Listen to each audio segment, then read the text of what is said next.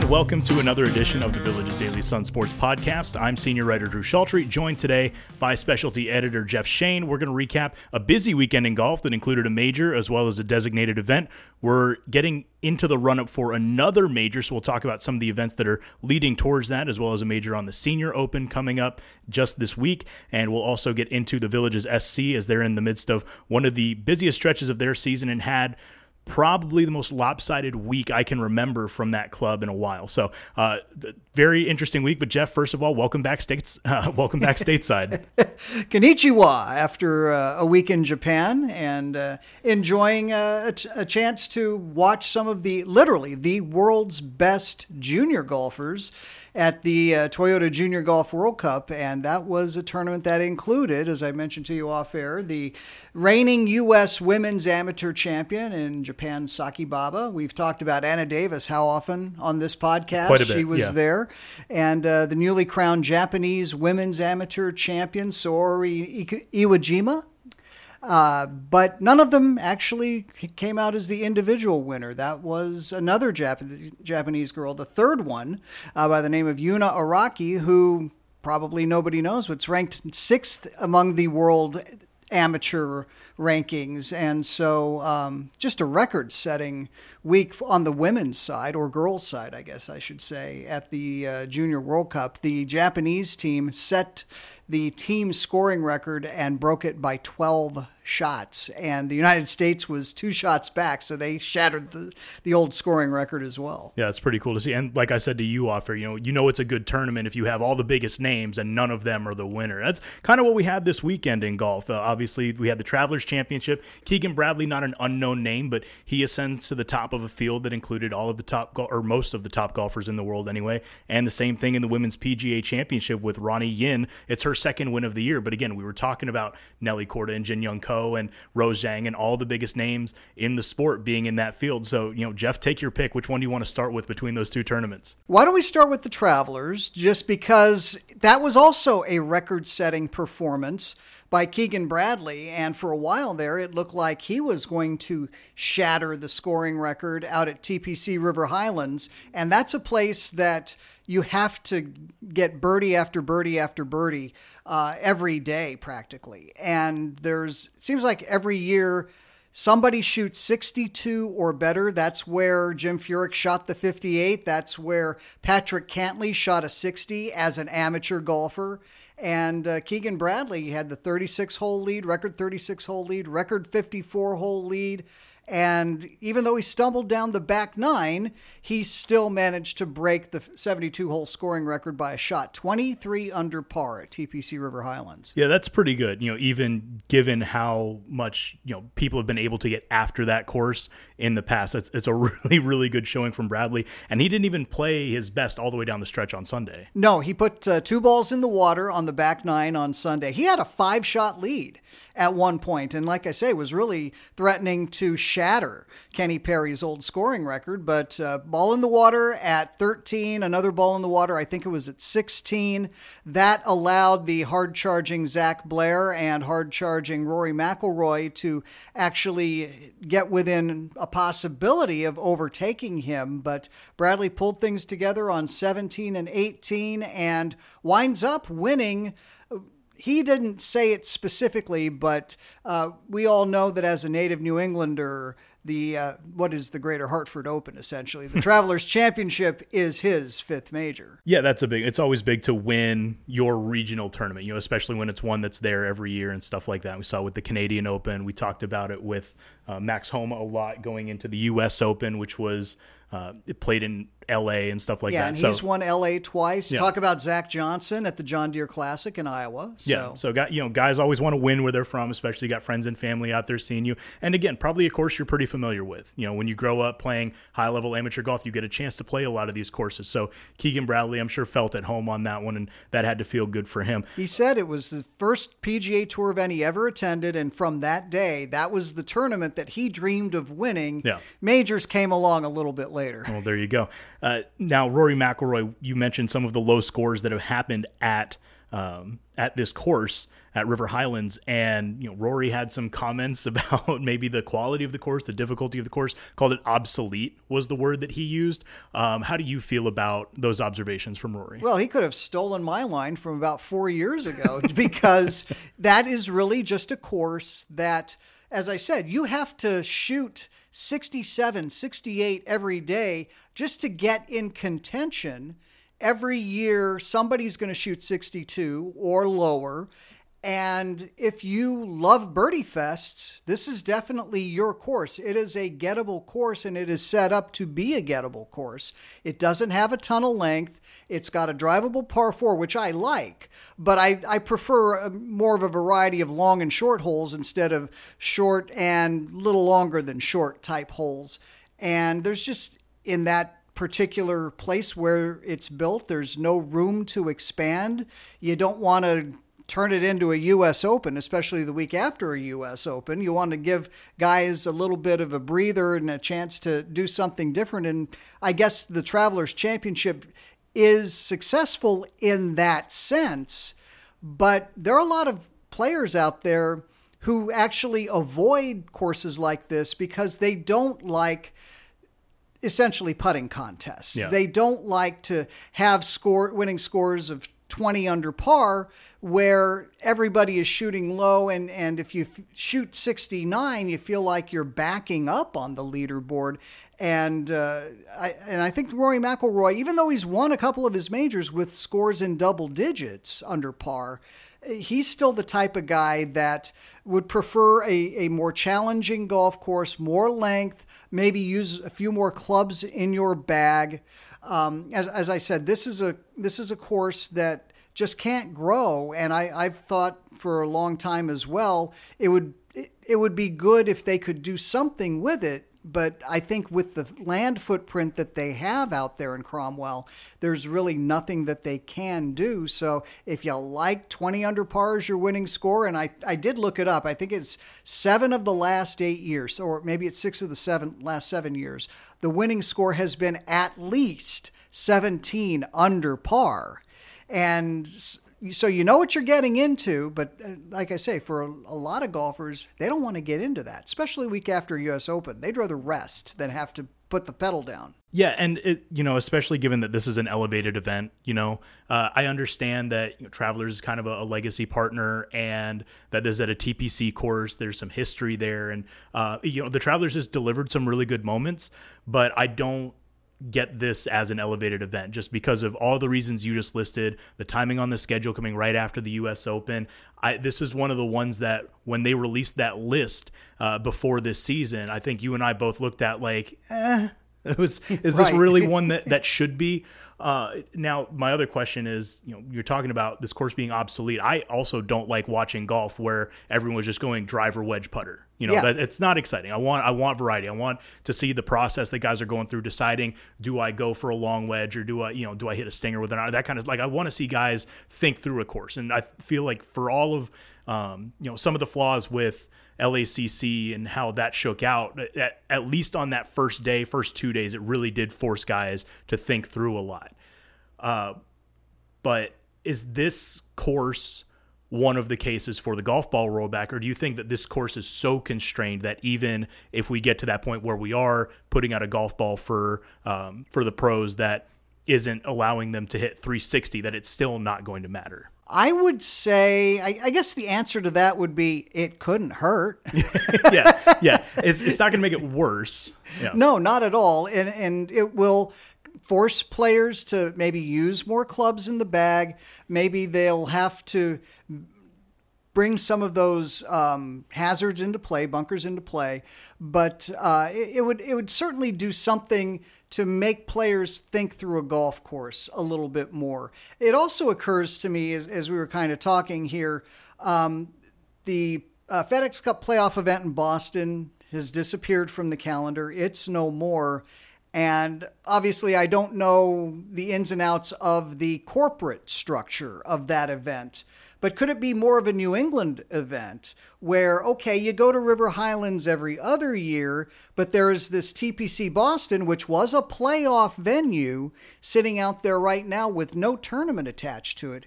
Could you put something together where maybe you alternate sites? Hartford one year, Boston the next, back to Hartford yeah, maybe that's something that could be worked out. Again, these ideas are, we'll, we'll send them up the chain and well, see what I can't even send to him to Jay Monahan. He's on medical leave now. Yeah. So uh, if anyone if anyone at the PGA is fielding calls or listening to the podcast, you know, let us know. Um, you know, one of the top players who was not in the field this past weekend was Jordan Spieth. We talked before the U.S. Open about the wrist injury. He'd missed uh, one or two events because of that. Played the U.S. Open, uh, you know, played in a tournament before that, and so we were wondering how severe it was exactly. Um, but he says that uh, I believe the comment was that he's quote in agony over over the the pain that he's enduring from the wrist. Obviously, the Open Championship is one of the big events for him. Aside from it just being a major, he has all of the history there. I'm sure that he's you know using this week off, the, the one uh, elevated event that the top 20 guys are allowed to skip uh, for the year. He's using it on he used it on the Travelers, but um, you know this is now we're seven eight weeks into this. Um, and you know, what do you think the the prospects are for Jordan Spieth to return to form before the Open Championship? Well, this may be actually a very good spot in the schedule for him to give it a rest because if he's taking his designated event absentee uh, week, or he has taken that Rocket Mortgage Classic this week is kind of one of those breather weeks on the schedule anyway. So that's two weeks in a row. Next week is the John Deere Classic, and even though Spieth is a former champion at John Deere, you could see where he would be forgiven to take a, another week off and rest that wrist. And then do you want to play the Scottish Open? So, in theory, and I'm not sure if this is what he's thinking, but in theory, he can give that wrist an entire month's rest if he show if he chose to to get ready for Royal Liverpool. And uh, maybe that's what he has to do for this stretch because right after uh, the Open Championship, uh, there's only two more events before the playoffs. You, there will be the 3M Open in Minneapolis, and then there will be the Wyndham Championship in uh, Greensboro, and I'm guessing that Jordan might skip both of those too if his wrist was really hurting. So uh, it's a good chance for him to get ready for what's going to be a pretty compact stretch once we get into August. And we'll talk a little bit more about the the stretch before the Open when we get into what's coming up this this weekend. But first, we've got to talk about the major that we had this past weekend. Ruoning Yin wins the Women's PGA Championship. Again, we talked about all of the names that were going to be in this event. It's one of the biggest fields that we've seen this year on the LPGA in terms of those top players. Uh, Ruoning Yin, not unknown. It's her her second PGA Tour win, but um, you know, just given what was ahead of her coming in, the the players, the names that she had to knock off, uh, having to outlast Yuka Saso, who is you know definitely a, a more a known quantity, champion. a major champion. Yep. Um, on this on this event, you know what what did it take for her to come out on top of the podium? I think it was just kind of enjoying flying under that radar, even though she was at or tied for the lead from round two on, I believe it was. Uh, and again, you might have to forgive me for some of this because I was monitoring from overseas, but uh, there was always the focus on what what is Rose Zhang doing, what is Nelly Korda doing. Uh, there were enough uh, big big event players. Brooke Henderson was the first round leader. That she was kind of able to just fly under the radar and play her own game, and she really didn't bubble up to the top until maybe midway through the final round. And all of a sudden, we're looking at that leaderboard, and even though Rose is now making a charge on Sunday, maybe she maybe Ruoning Yin is actually going to win this tournament. And again, it's not that she doesn't have the capability or didn't have the capability because she had won the DIO implant LA Open this spring, but she's definitely been an under the radar player. It's only her second year on the LPGA tour and uh, she's really started to come into her own. Well, she's going to make a trip now that a lot of folks in the villages have made coming down from New Jersey to Florida because her home is in Orlando now. But that's a little bit of a, a funny situation, too. It is. Um, there, uh, there are not that many Chinese players on the LPGA Tour, uh, even though we should probably drop in here that uh, Ruoning Yin is the second Chinese major winner uh, of a women's major um, because Shan Shan Feng, who also, by the way, lived in Orlando, uh, won the very same event in 2012. But uh, when she decided to come to the LPGA Tour, you're looking for where can I make a base, uh, have a place to come back to during the weeks off, and uh, one of her fellow Chinese professionals, uh, Xiyu Lin, um, actually has two homes here. Uh, I forget where the first one is, but her second home is Orlando. So Yin got in touch with Lin. I think they knew each other already and and uh, arranged a deal to rent the place in Orlando. And so it's been a pretty good deal. In fact, uh, there was some question after I think it was the first round. Brooke Henderson led, but then the next two names on the board were Yin and Lin, and all of a sudden now you've got this landlord tenant relationship out on the golf course, and who was going to who was going to win? And uh, I think Lin still finished top ten, so it was a very good performance uh, by the Chinese uh, contingent there. But uh, after all was said and done on Sunday, somebody asked Xiyu Lin, "Well." Now, what about having her in your second home? And she's actually said, Well, I thought after LA I might have to raise her rent. Now, I definitely think I need to be raising her rent. And somebody relayed that to Ruoning Yin, who said that actually now I'm thinking about buying that house. a great exchange. Really funny. Again, the dynamic between the two of them being on the course um, you know, towards the top of the leaderboard. Funny, and th- that they had that kind of humor at the end was also super enjoyable. Uh, Rose Zhang also worth mentioning. Um, her second LPGA event, her first major, and she's top ten as well. She finishes eighth in this one, and I, again, she's just living up to all of the hype coming out of Stanford, and maybe even exceeding it from there. Yeah, I mean, we obviously have expected a lot from Rose coming out as a professional, but to do something that hadn't been done in seven decades in her first event. And she made a charge on Sunday. She made a, a long uh, eagle on 18 that kind of, if things went south for Yin, uh, might have put her in the mix for a playoff or something like that. She finished three shots back. Uh, so first and eighth in her first two LPGA starts, and um, now we we go back to California the LPGA is off this week, but it's the U.S. Women's Open next week at Pebble Beach. I think the Stanford golf team has played a few times at Pebble Beach. I don't think you can count Rose out for this next one either. Yeah, that's definitely an interesting one. Yeah, so let's get into what's coming up next week. Like you said, the LPGA is going to be off, but we've got a lot going on. We've got another major this week, the U.S. Senior Open. Padraig Harrington is the defending champion there. Is he's at a lot of tournaments right now on the senior tour. But uh, you know, what's the field look like, and uh, how are we how are we expecting this one to shape up? Obviously, Steve Stricker being in the field, you got to consider him amongst the favorites. Well, I think that that all the eyes are going to be on Steve Stricker because we've already had two senior majors this year. Steve Stricker won the Regions Tradition and then won the Senior PGA Championship.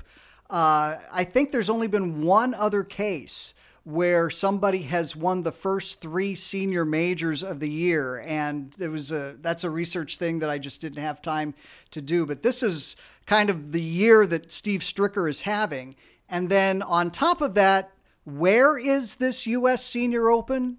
It's at SentryWorld in Wisconsin, right in front of his hometown yep. fans. So I, I, think all eyes are on Steve Stricker this week.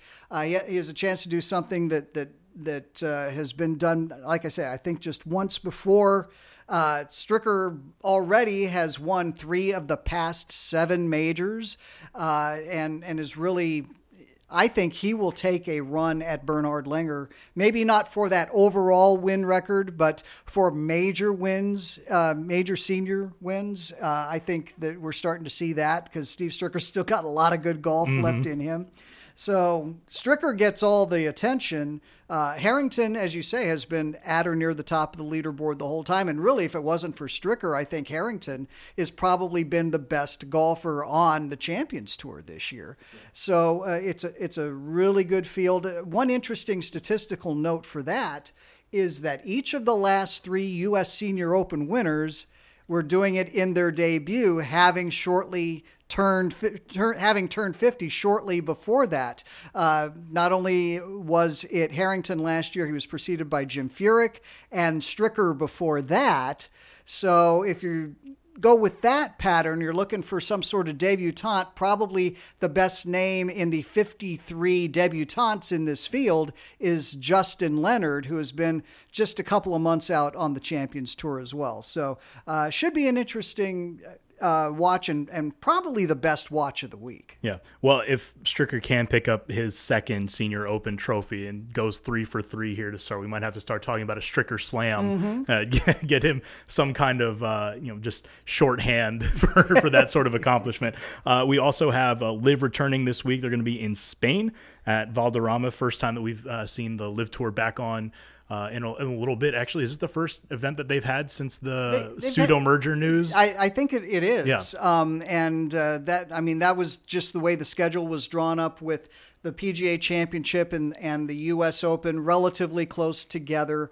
Um, plus, U.S. Open qualifying that every LIV player had to go through if they wanted to even get into that major. So they had a month off. They're going to go back to back this week and next. Spain this week, and then they're going to go to London, makes sense, uh, for an event at Centurion, which is where the very first LIV event was held last year. Um, and then uh, it's the second start of the second half of the season. Talor Gooch is still uh, atop that points list. Uh, Branden Grace and Brooks Koepka and Cameron Smith are very tightly bunched in two, three, and four. But Gooch, with his wins in Australia and Singapore, out on top of that. And then um, for the PGA Tour, as we kind of touched on, it's the Rocket Mortgage Classic breather week that I'm calling it for uh, that tour. Uh, four of the top 20 in the world rankings are entered, although one of them, well, actually, those all four are household names, but I'm thinking of Tony Finau, who is the defending champion there. Um, and we, when we talk about long hitters and shorter courses, Detroit's not that long either. It's another no. city landlocked course. Uh, so, but Tony Finau looking for perhaps a third win this season after winning in Houston and Mexico back in the fall. And uh, you also have Max Homa and Justin Thomas and Collin Morikawa. And uh, D- Detroit Golf Club will have fewer trees than they did at the beginning of the week after a big storm knocked down a bunch of them yesterday. They're in cleanup mode as we record here on Tuesday. Everything's still a go for that, but uh, I saw some photos of chainsaws and uh, and firewood essentially out yeah. there. uh, think about how funny it would be a year ago going into the Rocket Mortgage Classic, hearing yourself say Tony Finau looking for his third win of the season given where his career was at that point. And then he rattles off the back to back wins last season in, in these two upcoming events, and then two wins already this season. I mean, really, uh, what a year for Tony, like a calendar year for Tony Finau. Um, just given where we were with him a year ago. Four wins in the last nine months, and he seems to win in bunches. He went back to back it, that's the way it was on the schedule last year back to back 3M and right. Rocket Mortgage. And then, if I'm not mistaken, even if it wasn't back to back events, I think it was back to back starts for Tony in Houston and in Mexico. So uh, he's not, again, he doesn't play really poorly. Uh, for any no, long stretch ever. of time, yeah. it seems. But it's a question can he win? Well, he's proven he can win. This is actually the first time, I think, uh, that he will defend a title because his very first career title was at the old FedEx St. Jude Classic, which disappeared, became a playoff event or World Golf Championships event or See how now I'm even confused. He won it as a World Golf Championships event. Yes, those went away. It's now a playoff event. Right. So uh, this is a little uncharted territory for him, I guess, is what I'm trying to say. Yeah, but excited to see him back out there. Oh, I was talking to you before we started recording. I was a little bit surprised to see Max Homa, Justin Thomas, and Collin Morikawa in this field just because those guys have struggled recently. They're not playing up to their own standard. Max missing the cut at LACC was, um, you know, both disappointing and pretty surprising. Justin Thomas has not played at nearly the level we No. saw from him last year. Collin Morikawa seems like he's still working through a lot of stuff, and um, you know that we saw a lot of that from him last year. And this year, it seems like we've seen flashes, but he's still not getting back to that everyday contention that we sort of expected from him when he was winning those majors early.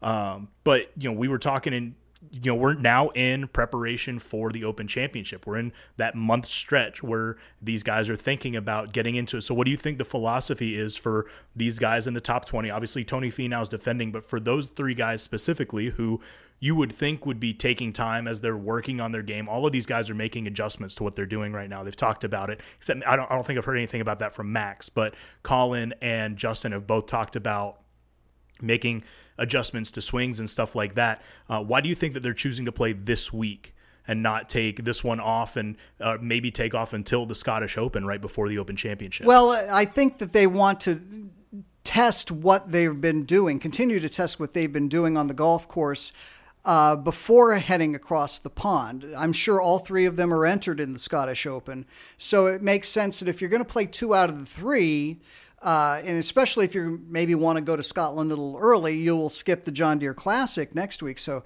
test it a little this week, fine tune during the week off, get to Scotland, get acclimated, and, and get ready for that final push. I'll also throw something else out there. Uh, we're in this stretch run for the season. Um, there are only six events left to the FedEx Cup playoffs. Not that any of those three guys necessarily are in danger of, of missing the playoffs, but they may want to put themselves in better position in case they have a bad first playoff event at Memphis at the FedEx St. Jude. Uh, there's also the consideration that it is a Ryder Cup year, and Ryder Cup points are definitely at stake. And I'm not sure about Homa, but I know that Thomas and Morikawa are not in the top six automatic qualifiers. They're in the top 12. So if Zach Johnson was to just go down the points list and fill his wildcard selections with 7, 8, 9, 10, 11, 12, those two guys would be good, but they are not guaranteed anything. So even if they don't necessarily win, you know, a good top 10 finish will get them jumped up a little closer, maybe even into that top six, so that they don't have to worry about Zach Johnson having to make a pick. Yeah, I was just looking at the the Ryder Cup considerations the other day, and that's something next week when it's uh, we're not quite as, as packed on golf. We should actually take a look at some of those standings and the, the guys who are outside that cut. Now, now is a really interesting time to be thinking about that. Keegan so, Bradley, by the way, with his win, say, moved up to seventh. is He's up just into seven. outside. Yeah. So, uh, so yeah, actually next week I'm going to put that on, make a note of that, and we might might dive into that as well. So that's it for golf though for this week. We're going to take a quick break. When we come back, we'll be talking about the Villages SC, and again a topsy turvy week, and coming to the end of that hyper uh, accelerated stretch of their season right after this. From high school heroes to softball to the latest on the villages fairways, the Daily Sun brings you the best in local sports. Stay informed with the nation's fastest growing newspaper in the nation's fastest growing community. Subscribe to the Villages Daily Sun by calling 352 753 1119. Soccer, the topic for the final segment of uh, this week's Daily Sun Sports Podcast. Jeff Shain back with you along with Drew Chaltry. And it was perhaps the best of times and the worst of times, or at least the worst of 10 minutes for TVSC, the Villages Soccer Club, in kind of a wild what's the phrase I'm looking for? Manic depressive or maybe depressive manic week for for the club, suffering. Even though the score wouldn't indicate it and, and the eyeball test wouldn't necessarily indicate it, but for the way it happened, the worst loss in Buffalo history, but then following it up with a really good bounce back win over Brevard FC. But I guess we'll, we'll take the bad news first. Uh, a 2 1 stoppage time loss to Florida Elite, where everything went well until about the 80th or 81st minute. Yeah, it, it's really funny. You mentioned kind of the up and down of last week. Those two matches were probably 170 of the best minutes that the Buffalo have played all season. the first 80 of the Florida Elite game, and then the 90 of the Brevard match. Um, you know, again, just, just take out that final 10 minutes of the Florida Elite game, and uh, you know, even though this, I think this is going to be overall positive. This discussion about the Buffalo, given where they are now uh, after Saturday's match, um, that 10 minutes was devastating for them at the time. So, um, just to to summarize for folks who haven't read about it or weren't at the match. Uh, they sc- the Buffalo scored in the 11th minute. Easily could have had four goals in that first half of that match. The Florida Elite goalkeeper absolutely stood on his head to make some incredible saves. Fred Ferreira could have had one. Oscar Rosano could have had one. There were there were some really quality shots that uh, turned into saves in that one, uh, and that they could have put that game away early had he not been uh, playing some of the best keeper I've seen all year. Uh, stopped a point blank header from oh. Nick Vitter at one point. I mean, it was uh, just some of again some of the best goalkeeping that I've seen, some of the best goalkeeping that the Buffalo have faced this season from Jacob Randolph. Uh, but you know they get all the way into the 81st minute, carrying that lead, and then uh, you know, just one quick surge from Florida Elite. It started with a throw in, just a ball, uh, you know, that was knocked out of bounds to, to stop in advance. And four guys from Florida Elite really just kind of push up the field, quick throw in, fast sequence, and all of a sudden they're scoring. It's really the one lapse that the Buffalo had all game, and it leads to an equalizer. And so you're like, okay, well, that's that's not great if you're a Buffalo fan watching that. But hey, you know, it, it, it is what it is. It's a good team. It's going to be a draw. Uh, it's disappointing, just like the last time they played that team at home. But uh, you know, it's it's not the worst possible result. Well, then you know, Florida elite player gets a second yellow red card like immediately after the goal, and you're thinking, okay, there's 10 minutes for them now, and if you include you know the estimated stoppage time, 10 minutes with a man advantage for them to try to push something, they've got a chance here to salvage the three points. Well, Henrique Luro gets a second yellow card. So he's now out and it's even. Get into stoppage time. Neither team's really had much in the way of quality opportunities. Uh, Florida Elite sends a long ball. It's a one on one situation with the goalie still behind the play in the box, and Leonardo Andrade comes charging in as a second defender and clears out the striker for Florida Elite.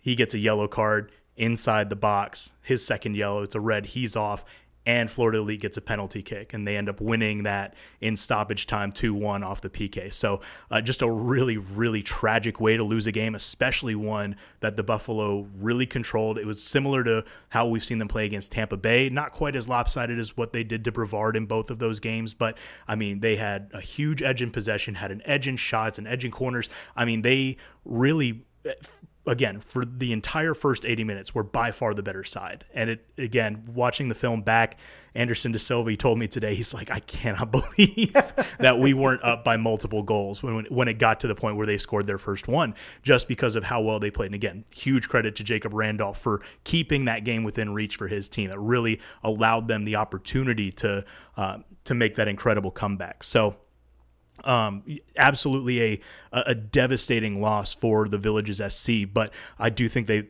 found a way to kind of climb out of that point. Lucas Mauro was talking to me after the game, and he's like, you know, we have to manage this with positivity. And in the moment, I'm thinking, okay, that's just something that you have to say, you know, like you're you're trying to find silver linings and stuff like that. And um, you know, I I don't know how you find a positive moment coming out of a match like that. The mood of the players coming off the field was brutal. Um, you know, Coach De Silva wasn't.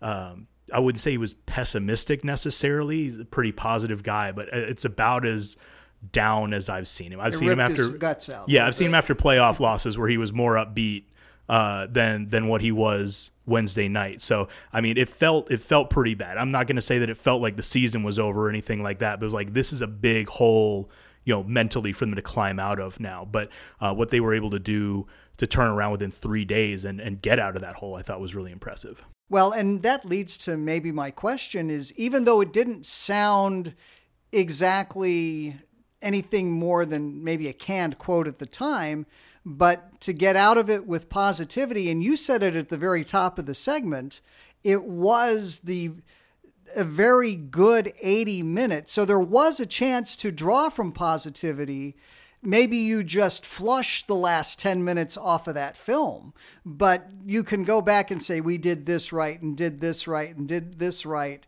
And it, it starts to take the, a little bit of the sting out to where you now you're ready to work and get it back. Yeah, and I think definitely from a coaching perspective, that's a pretty easy way to manage it. And again, in the moment, it had to feel terrible, but they didn't lose that match because they were worse than Florida Elite. Like they're not walking out of there thinking, "Oh my God, we're never going to beat that team." Right. Uh, so I guess that's the positive. It sucks to lose like that in the moment. But coming out of that, all you have to think is if we play that match again, we're winning it. You know, uh, it, like if they play that match the exact same way uh, you know, if they have the same opportunities, that kind of thing, there's almost no chance that they're not winning a game with the edge they had in possession, the shots, the quality of shots, um, that kind of thing. So, I, I, mean, that's that's kind of where they just had to get to. I talked to Oscar Rosano after Saturday's match. He's like, you know, we had a team meeting. We talked about how we haven't lost anything. That's the other thing is they were still alive in the division. It was only their first loss. It just kind of leveled things with them and Nona and Florida Elite at the time. It's not like it put them out of reach to where they have to rely on somebody else to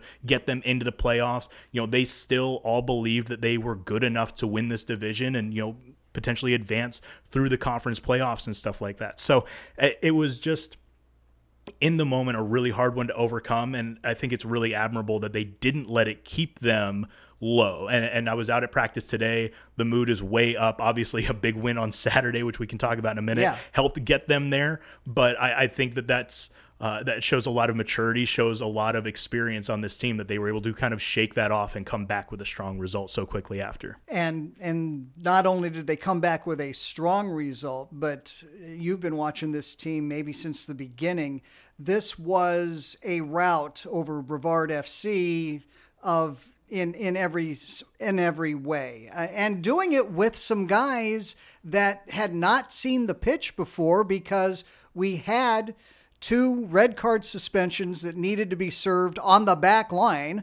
We also had an injury that had to be overcome. So a little bit of a piecemeal to put the roster or the lineup together, including bringing an assistant coach out of retirement for a game. Yeah. But they managed to do it and do it with flair. Yeah, I joked uh, that you know coaches in football, basketball, soccer, every sport they'll they'll always talk about wanting to have your leader be like a coach on the field. Well, Anderson De Silva literally had that on Saturday. They they dragged Yago Lopez out of retirement. He joked with me that his uh, training had consisted of eating McDonald's and working on becoming a coach. Like that's all he's done since January. the last time he played in an organized match. He played in the friendly against the the St. Louis City developmental team when they were down here okay. uh, with the first team for some uh, some winter training stuff. So he gets pressed into action. He was actually training with the team again today. Uh, he said that you know whether or not he plays is entirely up to Anderson De Silva. Though he told me Saturday that he hopes it's the last time that he has to play. He is still kind of trying to maintain his retirement. Uh, he, he wants to focus on the coaching, but he's also going to do whatever the club needs. Uh, the good news is that Henrique Luro and Leonardo Andrade should be back uh, for the next game uh, following. They, they served the one game suspension on Saturday, so that shouldn't be uh, an issue going forward for them. But yeah, it put them in a really tough spot losing both of those guys. Uh, Nick Witter goes out with the ankle injury. He's still dealing with that. Uh, he's hopeful that he'll be back for playoffs. Obviously, he's been a, a really big piece for them for uh, this year and last year. So again, really hope that that's a guy that can get back onto the pitch for the Buffalo. But I thought it was interesting Saturday that Anderson De Silva kind of leaned into the the fact that he wasn't going to have all of his guys. Not only did those three guys not start, but he put two more regular starters on the bench, Lucas Mauro and Nick Butler. He decided to, to go with sub uh, replacements for them as well, and actually only brought a 17 man roster to the game. Didn't even bring all of the uh, possible substitutions. Never subbed Mauro in, by the way. He, he didn't end up playing a minute. Decided to give him rest for the whole time because he you know didn't need him. It was a, sure pretty much a route six uh, early on. yes, so uh, I thought that that was interesting, but I also think it's interesting that they put that team on the field and then dominated Brevard even more so than they did in the first meeting with that team where they beat them 3-0 and you know really control possession and pace and everything else like that. So uh, seeing the team again the bounce back, uh, you know being able to see market improvement from just a couple of weeks ago, getting to see the depth of the team. There were a lot a lot of positives to take out of Saturday, um, which is you know, it's not that you wouldn't have expected them to win, just looking at again the the previous match and the standings and everything like that. But uh, the the rebound I thought was really really impressive. Was that an angry team playing on Saturday? Just and I mean it in a sense that they're mad at themselves and they need to get it out of their system by going back to doing something that they could hold their head high about. I think there was definitely a a sense of like needing to restore some pride. I did ask yeah. guys about that after the game, and and Anderson De Silva I think put it best. He's like, we didn't just need a we needed a good win, and this was a good win. It wasn't just we beat this team that we were supposed to be. It's like we played to our maximum ability and we got to see all of these guys do it. And so, um, you know, guys who didn't play in that Florida Elite game or didn't play major minutes in that Florida Elite game played with a lot of energy. They played like they had suffered that loss personally. So, guys like uh, Joao Santos and Austin Lukasic, who uh, I don't believe Santos had actually been on the pitch before, uh, but started that match, and then Lukasic's been a sub all year. Um, those guys came in and played with incredible energy, played great, uh, played great on the back line for the Villages SC in that one. And so um, I think that there is a lot of you know unity, and I think that they did take that loss very personally. Even the guys who weren't on the pitch for that match, for the entirety of that match, or for the end of that match, they really uh, knew that they needed something big on Saturday, and they came with. I kind of joked with uh, Pedro Santos and Lucas Mauro uh, they were sort of commiserating on the pitch after the Florida Elite game. I was like, hey, just take it out on Brevard. right. And they were like, yeah, that's what we're going to have to do. And to, to an extent, they kind of did. So, um, yeah, it, I don't know that they would have had a similar level result if it had been Nona in the next match. Obviously, that would have been mm-hmm. tough with the suspensions and the injuries and everything like that. But I think that whatever team came into the building on Saturday was going to get maximum effort from the Buffalo one of the players who had not seen a lot of minutes, uh, but is starting to to kind of get some of the trust of Anderson De Silva is Aiden Kashmarsky, a teenager, rising senior at Belleview. Yeah, this was actually a really cool moment. He's an academy player. Uh, he, like you said, he's a rising senior, so he's teammates with guys like Joel Hernandez and Michael Florian and Jason Globig, who we've talked about that play at VHS and are also part of the Buffalo's USL Academy program. He's been on the roster uh, for all of this season. made the 18 man roster prior to Saturday's game, but at halftime, Anderson De Silva says, "Okay, I'm going to go ahead and sub him in, move Joao Santos, you know, more experienced, more veteran player to the outside wingback spot, and slot Aiden in at center back." And he played great. Uh, he, he, played, played 45 minutes plus, uh, well, it was basically no second half stoppage, but played 45 minutes of really high level soccer. Um, did a good job recovering in a couple of defensive spots, almost scored a goal. Uh, if it hadn't been for probably the best uh, save of the day from the Brevard keeper. He would have had a, goal, a USL two goal to his name. So um, you know that would have been a great moment, but still really cool to see him on the pitch.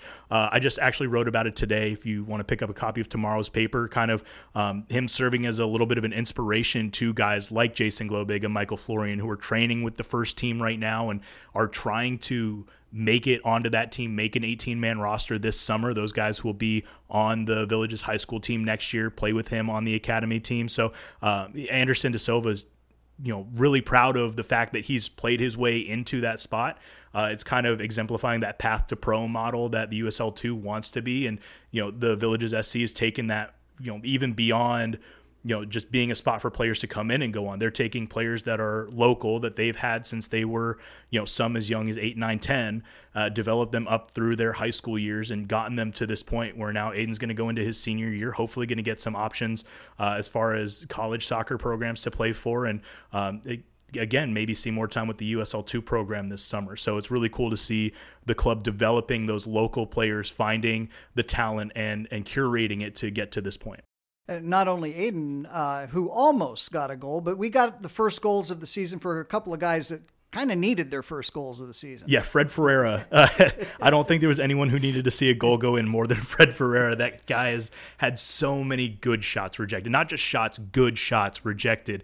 And what's funny is uh, I think he would absolutely trade – the goal that he scored for the one that he missed, he was about eight inches away from making a bicycle kick. Oh. that would have been, I think, the first goal of the game. I think it was before uh, Rosano's first goal, but um, that would have been quite the moment. But when he went in, like the the the field went nuts. I mean, Oscar Rosano literally ran over and picked him up around the middle and started carrying him around the pitch. I mean, everybody wanted a goal for him because he's had so many chances, and it's not that he's missing with them. It's not that he's not making the most of them. He's been rejected over and over.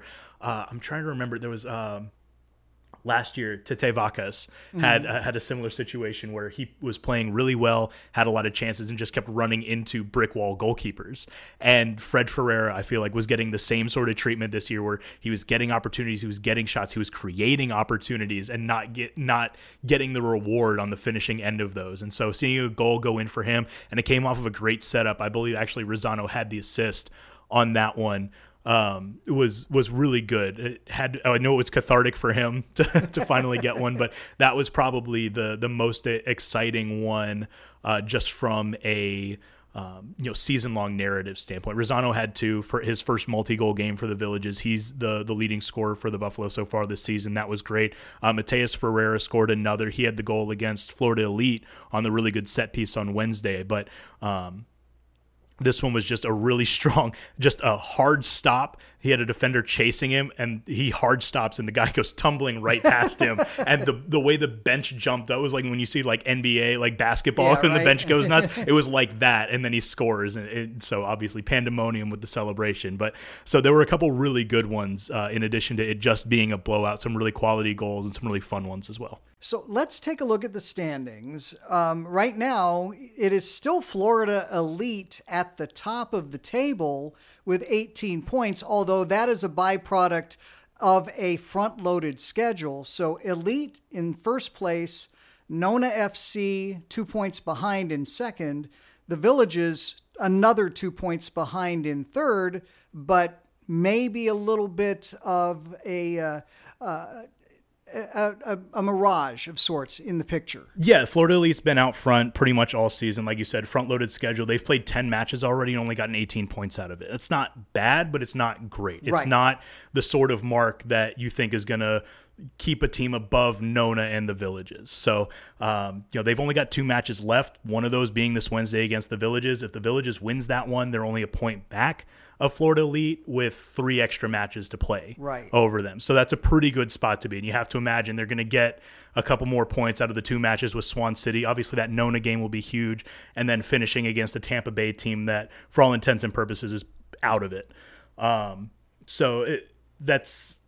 You know, I, I joked a little bit that it's kind of like Arsenal this year in the Premier League, where you know they come out really hot, but then you're looking down the stretch. It's like, okay, well, Man City's got two extra games to play, and the deficit is only this, and they still have to play each other. It's very similar to that situation. So the Village is going to go to Florida Elite Wednesday night.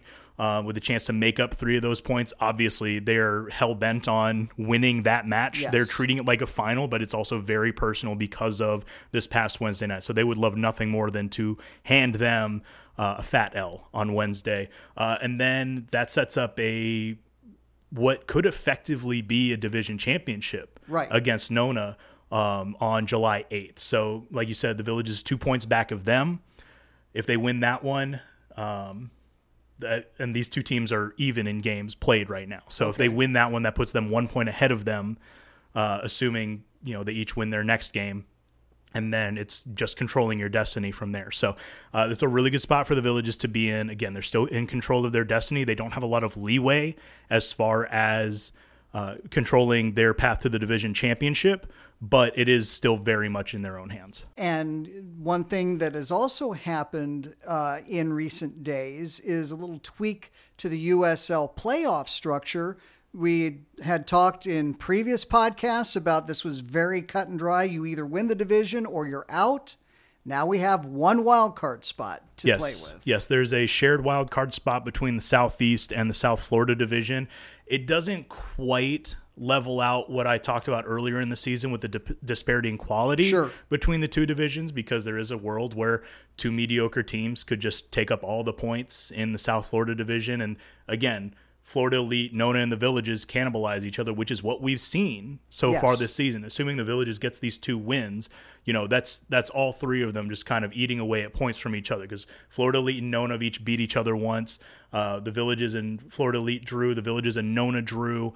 Uh, so you know someone's going to get results out of these last two games um, between those three squads. So I mean, there's a lot there that's you know those teams are sacrificing because of the quality of the division. You know, Tampa Bay has been a quality team for a while, and they're sitting here with eight points um, just because the three at the top are, are so strong this Right. year. So um, again, it doesn't quite level it out But as things stand right now, the Villages SC, should they come up short in either this game against Florida Elite, which is probably the more important of the two, just with regards to making the playoffs, or that July 8th match against Nona. Um, you know, there is still a pathway for them to make it into the Southern Conference playoffs. As of right now, all of the teams in the South Florida division, except for FC Miami City, have two losses. So uh, if you're just looking at total points to be the the decider for the better second place team, the Villages SC still on pace for that. They again just have to avoid those losses with Nona and Florida Elite. Have to get a win, preferably in both of those, to get the sure. the division title. But um, you know, still very much alive for a wild card spot if one of those goes awry.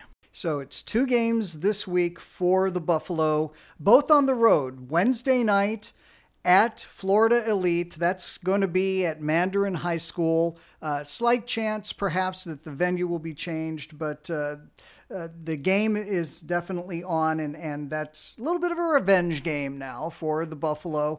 Uh, that's Wednesday night, and then on Saturday, also on the road, a little bit easier driving distance if you want to go out and watch, but that is at Swan City in Lakeland at Florida Southern College. And uh, this kind of brings to an end this really compacted stretch of the Buffalo schedule. Yeah, we talked uh, just a couple weeks ago about them setting off this stretch of seven matches in 22 days. These are the last two, you know, Wednesday, Saturday, and then they get that week off to prepare for that Nona match. So it sets up well for them. This is also the last of their road schedule. They're going into three straight home matches to end the season, which is a pretty good place to be. Again, assuming they can get the results against Florida Elite and uh, Nona, if everything else goes chalk, they're you know well and they're well positioned to make that happen. Um, you know that that's the the path to the division title right there. So a, a, big week, and then we will have a full week off for the Fourth of July holiday before getting back into uh, the biggest match of the schedule, if everything goes according to what we think, uh, at home against Nona on July 8. But uh, coming down to the stretch run, and as usual, the Villages SC right in the middle of it. So we'll be interested to see what happens there. That'll do it for this week's edition of the Villages Daily Sun Sports Podcast. Drew, always good to sit across from you again, and uh, missed you a little bit last week while I was in Japan, but I knew what uh, we would have plenty to catch up on as uh, we came back. Just in case uh, you had kind of read between the lines, we will be off next week. There will be no podcast with the 4th of July holiday. So when we come back in two weeks, we'll actually be recapping that. Uh, Villages SC uh, Nona FC game, but uh, I hope that uh, you have a good Fourth of July weekend. Of course, do what you always do, I suppose, when it comes to listening, downloading, liking, recommending to your friends. We always like to see those numbers on the downloads that we get. And Drew, always uh, good to sit across from you. Uh, thanks again to Chris Siegel and Nick Feely who allow us to get this done. And until next time, and that'll be after the 4th of July holiday, enjoy your holiday, and we'll see you out on the playing field.